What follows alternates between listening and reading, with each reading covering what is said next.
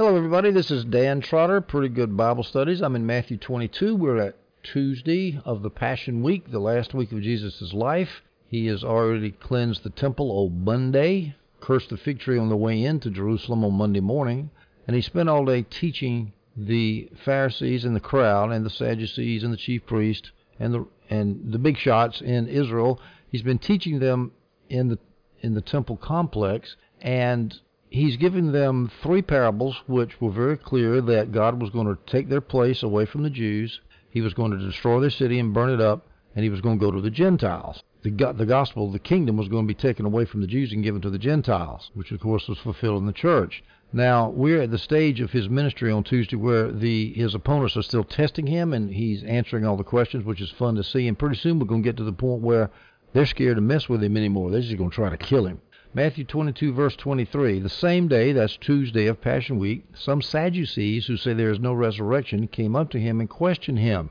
Now, the Sadducees not only denied that there was a resurrection, they denied anything miraculous. They, they, did not believe in angels. They didn't believe in demons. They did not believe in immortality of the soul. They didn't even believe in heaven. They're a perfect rationalist of that of Jesus' day. Now let's talk a little bit about Sadducees. I'm going to read you a definition of Sadducees out of Easton's Illustrated Dictionary. Then I will give you a description that Adam Clarke gave of them, and you should understand the Sadducees pretty soon by the time I finish this. This is from Easton's quote, The origin of this Jewish sect cannot definitely be traced. It was probably the outcome of the influence of Grecian customs and philosophy during the period of Greek domination. That's the hell is they were very sympathetic to the Hellenistic Jews in Jerusalem at that time. The first time they were met with is in connection with John the Baptist's ministry. They came out to him when on the banks of the Jordan, and he said to them, O generation of vipers, who hath warned you to flee from the wrath to come? The next time they are spoken of, they are represented as coming to our Lord, tempting him. He calls them hypocrites and a wicked and adulterous generation. This is in Matthew 16, Matthew 22. The only reference to them in the Gospels of Mark and Luke is they are attempting to ridicule the doctrine of the resurrection, which they denied, as they also denied the existence of angels. They are never mentioned in John's Gospel. There were many Sadducees among the elders of the Sanhedrin. They seem indeed to have been as numerous as the Pharisees. So Sadducees like to rule they weren't as interested in teaching so much as the Pharisees were. They showed their the Sadducees showed their hatred of Jesus in taking part in his condemnation. They endeavored to prohibit the apostles from preaching the resurrection of Christ. This is in Acts after Jesus was resurrected. They were the deists or skeptics of that age. They do not appear as a separate sect after the destruction of Jerusalem. Good riddance. Now let's see what Adam Clarke says about them. The Sadducees had their origin and name from one Sadoc, a disciple of Antigonus of Socho, president of the Sanhedrin and teacher of the law in one of the great divinity schools in Jerusalem about 260 years before 264 years before the incarnation. This Antigonus, Antigonus of Socho, having often in his lecture, lectures informed his scholars that they should not serve God through expectation of a reward, but through love and filial reverence only, Sadoc inferred from this teaching that there was neither rewards nor punishments after this life, and by consequence that there was no resurrection of the dead, nor angel nor spirit in the invisible world, and that man is to be rewarded or punished here for the good or evil he does. They received only the five books of Moses and rejected all unwritten traditions. That, of course, put them at odds with the Pharisees. From every account we have of this sect, it plainly appears they were a kind of mongrel deist and professed materialist. Here's some quick facts from the NIV Study Bible. The Sadducees represented the wealthy and sophisticated classes. They were located largely in Jerusalem. The administration of the temple was their primary interest. They were small in number. However, they exerted powerful political and religious influence. They denied the resurrection. They accepted only the Torah as authoritative, the Pentateuch, the first five books of the Bible, Moses' five books, and they flatly rejected the oral tradition, which made them opposed to the Pharisees and the common piety of the day. Now, this trick question that was asked of Jesus that we're going to look at here in just a minute, they were that this story has parallels in Mark 12 and Luke 20. There's not much to add as far as the parallels go, so we won't read them. Let's go to Matthew 22, verse 24. The Sadducees, Sadducees say this Teacher, Moses said, If a man dies having no children, his brother is to marry his wife and raise up offspring for his brother. Now, this is a straightforward statement of the Levirate law. Levirate, Levir is Latin for brother in law, and so the law has become to be known as the Levirate law. And what the law said is that if a woman lost her husband, the husband's brother was supposed to marry her and have kids with her. Now, what was the purposes of that? To protect the widow, to guarantee continuance of the family line, to protect the widow because she wouldn't have any way, any income, and the brother would then provide for her, so she would have income, and she would also have children. Of course, that was a big deal back there in Jewish society. Now, this Levirate law is said to be authored by Moses because the Pharisee here said, excuse me, the Sadducees said, Teacher, Moses said, he's referring to Deuteronomy 25, 5 through 6. When brothers live on the same property and one of them dies without a son, the wife of the dead man may not marry a stranger outside the family. Her brother in law is to take her as his wife, have sexual relations with her, and perform the duty of a brother in law for her.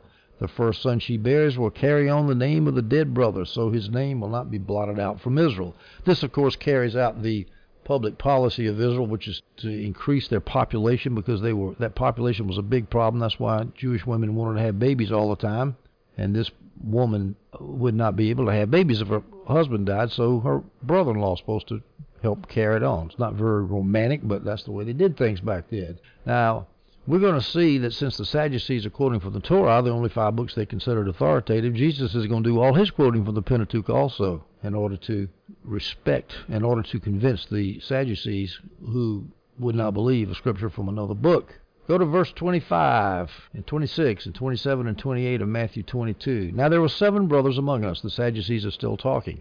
The first got married and died. Having no offspring, he left his wife to his brother. The same happened to the second also, and the third, and so to all seven. So all seven brothers are dead, all having married the woman. So that woman had the benefit of having seven different husbands. Now, of course, this is hypothetical. Gill says it may or may not have been true. I don't believe it's true. This is a story the Sadducees made up, hypothetical. Verse 27 Then last of all the woman died. In the resurrection, therefore, whose wife will she be of the seven? For they had all married her. Now, this is an interesting question. Now, what the Sadducees are getting at, they're trying to ridicule the resurrection. They didn't believe in the resurrection. So what they're saying is, look, if there's a resurrection, Jesus, now, of course, we know that Jesus believed in the resurrection. If there's a resurrection, how is this woman going to find her proper husband up there with seven ex husbands up there? It's going to be kind of hard. Now, the, this is how their trap was designed to work. If Jesus denied the resurrection to avoid the absurdity of one wife having seven husbands, the Sadducees would win against the Pharisees because Jesus would deny the resurrection, and therefore the Pharisees would be mad at Jesus, and that would give them a reason to attack him. But if Jesus said he didn't know the answer to it, this would make him look weak in front of the people. So Jesus had to answer. But if Jesus affirmed the resurrection and say, no, you Sadducees are wrong, there is a resurrection, then he's going to have to explain his way out of the absurdity of one wife having seven husbands. That, of course, uh, and by affirming the resurrection, he would anger the Sadducees. He not only would have to explain how one wife could have seven husbands in heaven, he would also have to bear the anger of the Sadducees who don't believe in the resurrection. So it's a pretty good trap. The rabbis, by the way, on this momentous problem, said that the first wife would be excuse me, the first husband would be the the hus the wife's husband in the resurrection. The first brother that died would be the one that married the wife. Now, now of course, Jesus doesn't believe in marriage and in the resurrection, so you would disagree with the rabbis here. Matthew 22, 29 through 30, Jesus answered them, You are deceived because you don't know the scriptures or the power of God. Well, he hits them right between the eyes, as usual. You don't know anything. You don't know the scriptures. You don't know the power of God. For in the resurrection they neither marry nor are given in marriage, but are like angels in heaven. Now, as a preliminary here, this used to bother me. No marriage in heaven. You I'm not going to have my wife when I get to heaven? And then I thought, you know, as everybody does, they start thinking, well, that means there's not going to be any sex in heaven. Now, what kind of heaven can that be? I'll tell you what it is. If heaven is better than sex, can you imagine how great that's going to be that people don't care that they aren't having sex? Lord have mercy heaven is going to be a glorious place. Now, why did Jesus say that they didn't know, the Sadducees didn't know the scriptures? Well, because they didn't know the resurrection. Now, he's going to quote a scripture that shows that there was a resurrection in just a minute, and we're going to talk at this Old Testament, talk about this Old Testament verse that proves the resurrection. Now, they didn't know about the resurrection, and what Jesus meant is they didn't know it existed, and they also didn't know that things weren't going to be the same in the next age, in the age to come. So they didn't know anything. They didn't know the scriptures about the resurrection. They didn't know that that there was not going to be any marriage in the resurrection. They just didn't know these things. And you don't know the power of God, Jesus tells the Sadducees. What he's referring to is the power of God to raise people at the last day. Now, this is going to be an awesome event, and this is something that I have had trouble with with my little faithless small mind, but God is going to raise up the dead. The resurrection of the dead is in all the creeds. It is believed by every section of Christendom the Orthodox, the Catholic, and the Protestant. You deny the resurrection of the dead, you are a heretic by, in, in everybody's books. So, Jesus is going to show from the scriptures, from the actually from the Pentateuch, because that's the only part of the scriptures the Sadducees accepted. He's going to show that there's a resurrection of the dead. So he starts in verse 31 and go into verse 33. Now concerning the resurrection of the dead, haven't you read, Jesus says to the Sadducees, haven't you read what was spoken to you by God? I am the God of Abraham and the God of Isaac and the God of Jacob. Jesus continues, He, God, is not the God of the dead but the, of the living. Now what he's doing here, he's saying, look, how can God be the God of Abraham, Isaac, and Jacob unless Abraham, Isaac, and Jacob already are, are still living? This was about 30, uh, 26, 27, 28. It's about 30 AD, say, roughly. And Jesus says, I'm the God of Abraham. Well, Abraham died 2,000 years before that. How can God still be the God of Abraham if Abraham physically has been in the grave for 2,000 years? How? It's because Abraham is alive in the resurrection. Same thing with Isaac and same thing with Jacob. Actually, to be more precise, Moses wrote that about, what, 1400 or so BC, 1450 or so BC and Abraham died in 2000 BC. So you're talking about what four, 500, 500 years or so that Abraham was alive when Moses wrote.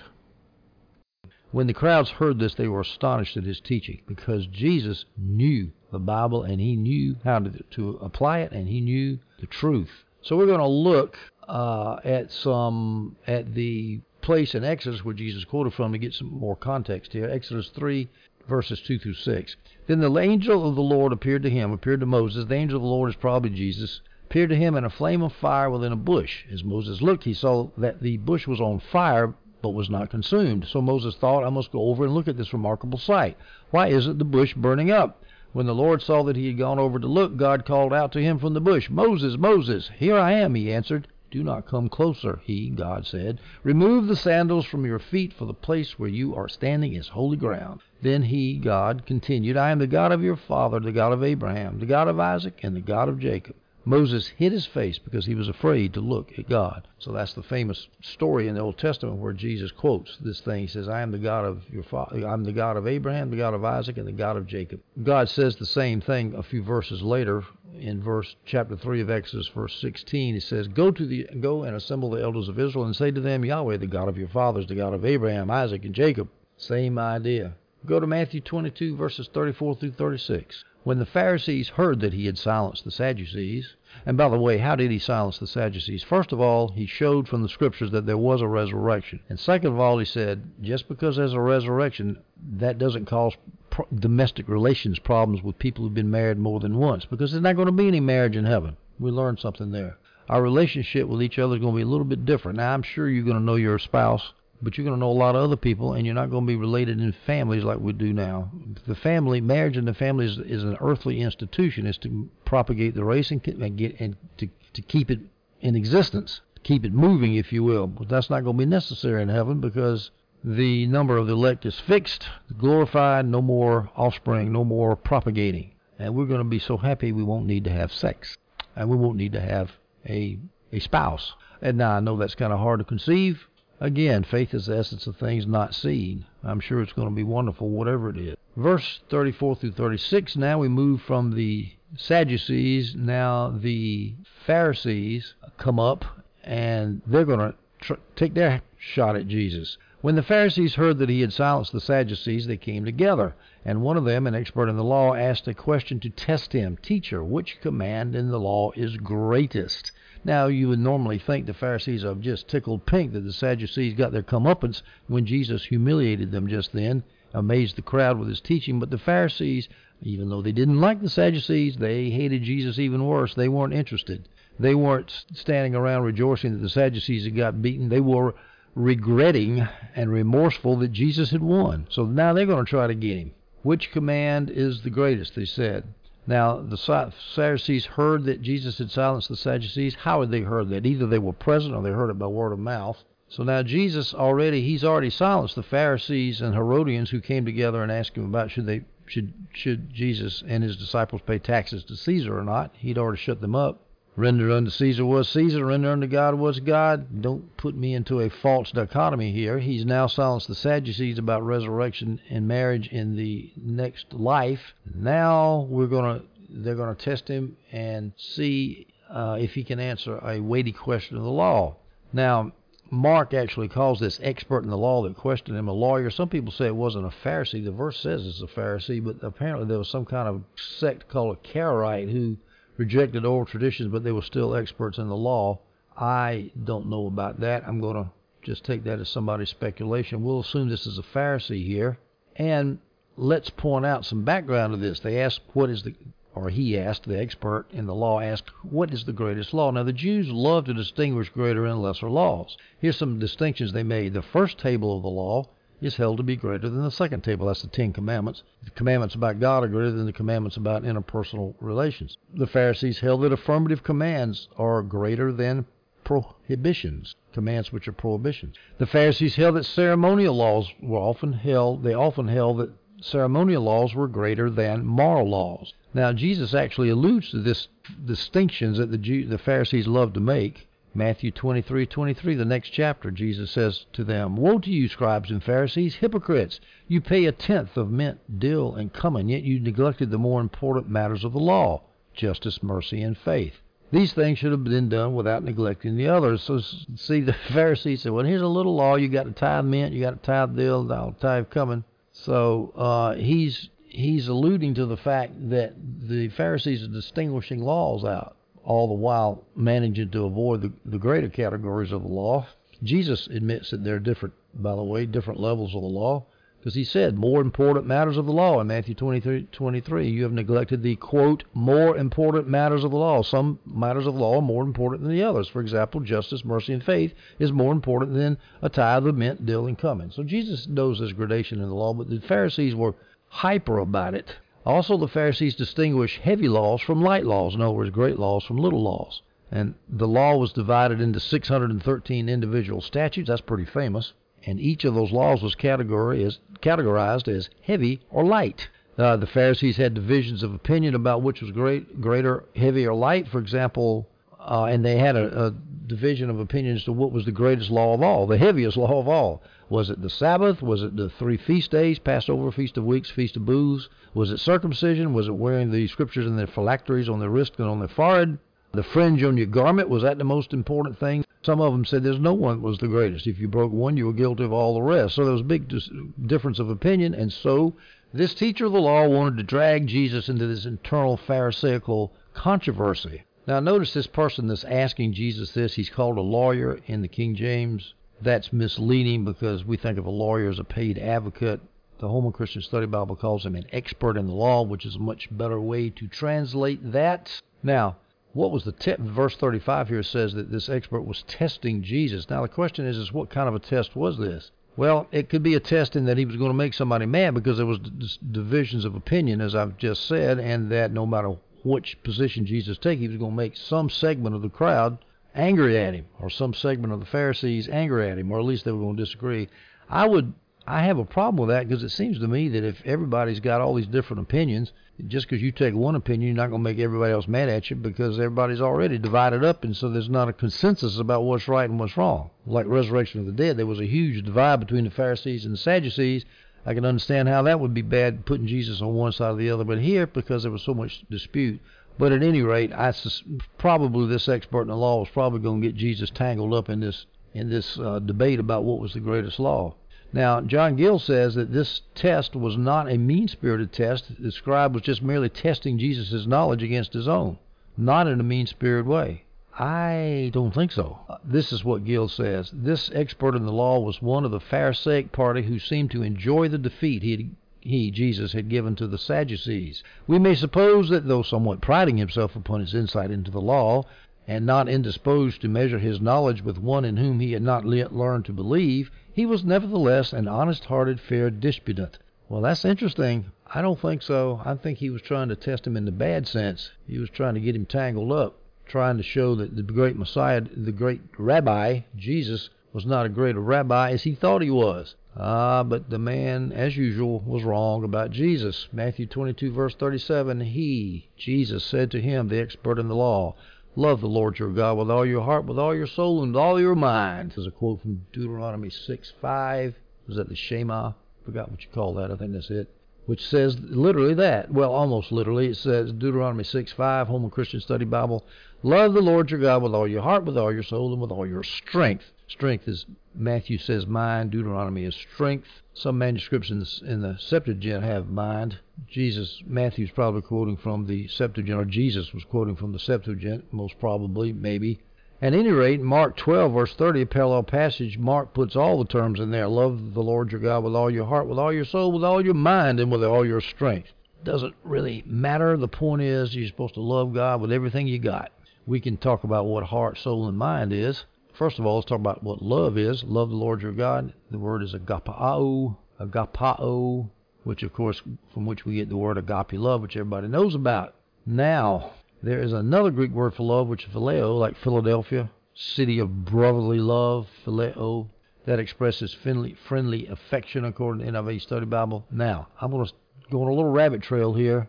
There is a myth out there in the Christian world that Phileo only refers to love between friends, and agape only refers to love for God. That is absolutely not true. I believed this myth for years until I sat down and looked it up one time in a Greek concordance, and I said, Whoa, here's Phileo referring to love for God.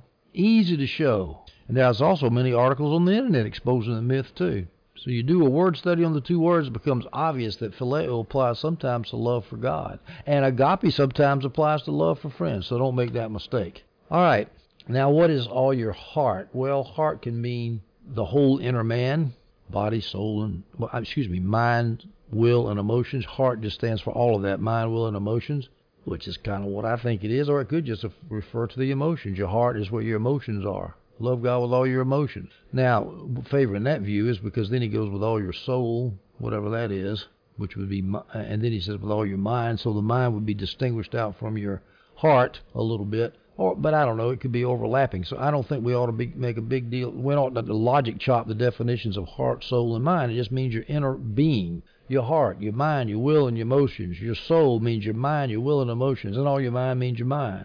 With all your strength means with everything you got. Another possible definition of heart is with all your sincerity, like the the woman loved her husband with all her heart, with all sincerity. No double mindedness in there. Could be, but I really just you, you everything you got. Now, how did Jesus answer this? Jamieson, Fausset, and Brown says that the answer is a little bit nicer, actually, because the man gave an honest question, Jesus gave an honest answer. This is what Jamieson, Fausset, and Brown say. Our Lord's answer is in a strain of respect very different from what he showed to cavillers, ever observing his own direction. Give not that which is holy to the dogs, neither cast ye your pearls before swine, lest they trample them under their feet and turn again and rend you. In other words, he wasn't so open with the people who were uh, debating with him. He just basically said, God's going to burn down your city. He gave him parables. But this guy uh, earned a little bit of respect from Jesus as Jesus gave him his answer, which was a fantastic answer, by the way. How can you beat that for an answer? The greatest commandment of all is to love God with all your strength. Matthew 22, verse 38, Jesus says this is the greatest and most important command. Now, here's a question. What, in what sense is it the greatest command? Could it be that the object of the command is greatest? To love God? The greatest thing that can be done is to love God? I think that's probably what it is. Another option, this is from John Gill, it's the greatest commandment because it is the foundation principle from which all other obligations follow. Well, that's another that's another way of saying the same thing, really. It's greatest in dignity. It's the greatest because it's the first in time. The first table of the law deals with love for God. What is it? I think it's the first four commandments. The last, the first commandment was to worship God alone, so it's the greatest commandment because it was the first in the list of the Ten Commandments. I don't know. I just think it's the greatest because loving God is the greatest thing you can do. Now here is a great summary by Adam Clarke of how the law of love your Lord your God with all your heart, mind, soul, and strength, how it's the greatest commandment. I'm going to give you 10 statements by Adam Clarke to show how great this commandment is. The commandment is great because in its antiquity, being as old as the world, it's uh, it was engraved originally on our very nature to love God. Number two, its greatest in dignity. It's directly and immediately, proceeding front and referring to God. not exactly sure of his old fashioned grammar there. Third point the law is greatest in excellence, being the commandment of the new covenant and the very spirit of the divine adoption. Number four, the law to love your God with all your heart, mind, soul, and strength is the greatest injustice because it alone renders to God his due, prefers him before all things, and secures to him his proper rank in relation to them. Number five, the command to love your God with all your heart, mind, soul, and strength is the greatest insufficiency, being in itself capable of making men holy in this life and happy in the other. This commandment, number six, is greatest in its fruitfulness because it is the root of all commandments and the fulfilling of the law. Number seven, this commandment to love God with all your heart is greatest in virtue and efficacy, because by this alone God reigns in the heart of man and man is united to God. Number eight, this law to love God with all your heart is greatest in extent, leaving nothing to the creature which it does not refer to the Creator. Number nine, this law to love God with all your heart, mind, soul, and strength is greatest in necessity because it is absolutely indispensable. And number ten, this commandment to love God with all your heart is greatest in duration, being ever to be continued on earth and never to be discontinued in heaven. So, I think I've beat this horse pretty good. We're supposed to love God. That's it. I mean, you want to get balled up in all tithing to us, worship on Sunday, and all that stuff. Hey, love God with all your heart. Now, I don't mean being antinomian. Yes, we have to look at the law and the particulars, and we have to make ethical decisions and all that. But the foundational principle by which we work out our theological problems and our scriptural understandings has to, got to be based on the fact we're doing this because we love God. If you don't love God, what difference does it make what you do? People go out and do whatever they want to do, and they end up ruining their lives and making life miserable on this planet. But if we love God, if we love God, interpreting the law and living an ethical life is more or less going to take care of itself. Matthew chapter 22 verse 39. The second greatest commandment, the second is like it, love your neighbor as yourself. So Jesus only had two laws. The legalistic Jews had 613. Now, it's the second commandment because loving your neighbor springs from the love of God. Here's a quote from Adam Clarke. By this rule we are taught to bear with, love, and forgive him, but forgive our neighbor. To rejoice in his felicity, mourn in his adversity, desire and delight in his prosperity, and promote it to the utmost of our power, instruct his ignorance, help in his in his weakness, and risk even our life for his sake and for the public good. Love your neighbor. And you notice this hasn't got anything to do with emotions. It's got to do with what you do for your neighbor. Now here's some scriptures uh, in the New Testament which quotes this. Uh, is actually well, let's start with what Jesus was quoting. The second commandment, love your neighbor as yourself. I should have mentioned this first. He was quoting Leviticus 19:18, which is a very famous law. It comes up in theological discussions a lot. It says, "Do not take revenge or bear a grudge against members of your community, but love your neighbor as yourself. I am Yahweh." Now, John Gill in discussing what is a neighbor, he said that this commandment stands in Leviticus 19:18 and respects not an Israelite only, or one of the same religion with a man's self, or his intimate friend and acquaintance, or one that lives in the same neighborhood, but any man, what for, whatever, kind of like the parable of the Good Samaritan. Love your neighbor. Now this is picked up by Paul in Romans 13:8 and 13:10. 13:8 says this: Do not owe anyone anything except to love one another. We owe our fellow brothers and sisters, our Christian brothers and sisters, we owe them a debt. And what is that debt? To love them. For the one who loves another has fulfilled the law. So Jesus said this is the second greatest commandment. Paul says you love one another, you fulfill the law. That's it. most of all those Old Testament 613 commands in the Old Testament, most of them basically had this subject doing good to your fellow Israelite. And Jesus said, Do good to your fellow believer, you fulfill the law. Romans 13:10, love does no wrong to a neighbor. Love, therefore, is the fulfillment of the law. Now, these verses are good for those who think the Old Testament law only has judgment, no no love. It's got love in it right here. Love your neighbor. This idea of loving your neighbor as yourself, Jesus quoted um, let's see, he quoted Leviticus 19:18 again in the parable of the Good Samaritan. He said this in Luke 10, verse 25 through 27. Just then an expert in the law stood up to test him, saying, Teacher, what must I do to inherit eternal life? What is written in the law? He asked him. How do you read it? He answered, Love the Lord your God with all your heart, with all your soul, with all your strength, with all your mind, and your neighbor as yourself. So he ran those two commandments together just like Jesus did. Love your neighbor as yourself. So you see the idea of love encapsulates, encapsulates or summarizes the law. Loving God, first great commandment, and love your neighbor is the second great commandment. Jesus continues in verse 40 All the law and the prophets depend on these two commands. Now, when he says all the law and the prophets, he doesn't mean all the promises, the history, the poetry, and all that. Law and prophet stands for the whole canon, the Old Testament canon. Not just the law and the prophets, but the law, the prophets, the writings. This is a, a, common way of referring to the Hebrew scriptures. But he, he's not meaning to say that every little historical detail depends on loving your neighbor as yourself. He's talking about all all things concerning duty, as John Gill puts it. Anything that has to do with duty towards your neighbor or towards God, it's all there. Love God, love your neighbor, love God with all your strength, love your neighbor as yourself. All right, I'm going to stop it right here. We'll take up the tail end of Matthew 22 when we talk about the question the Pharisees asked Jesus, whose son is the Messiah? That's the only thing left in Matthew chapter 22. Should not take too long to go over that. So I'll do that in the next section. I hope you enjoyed this audio.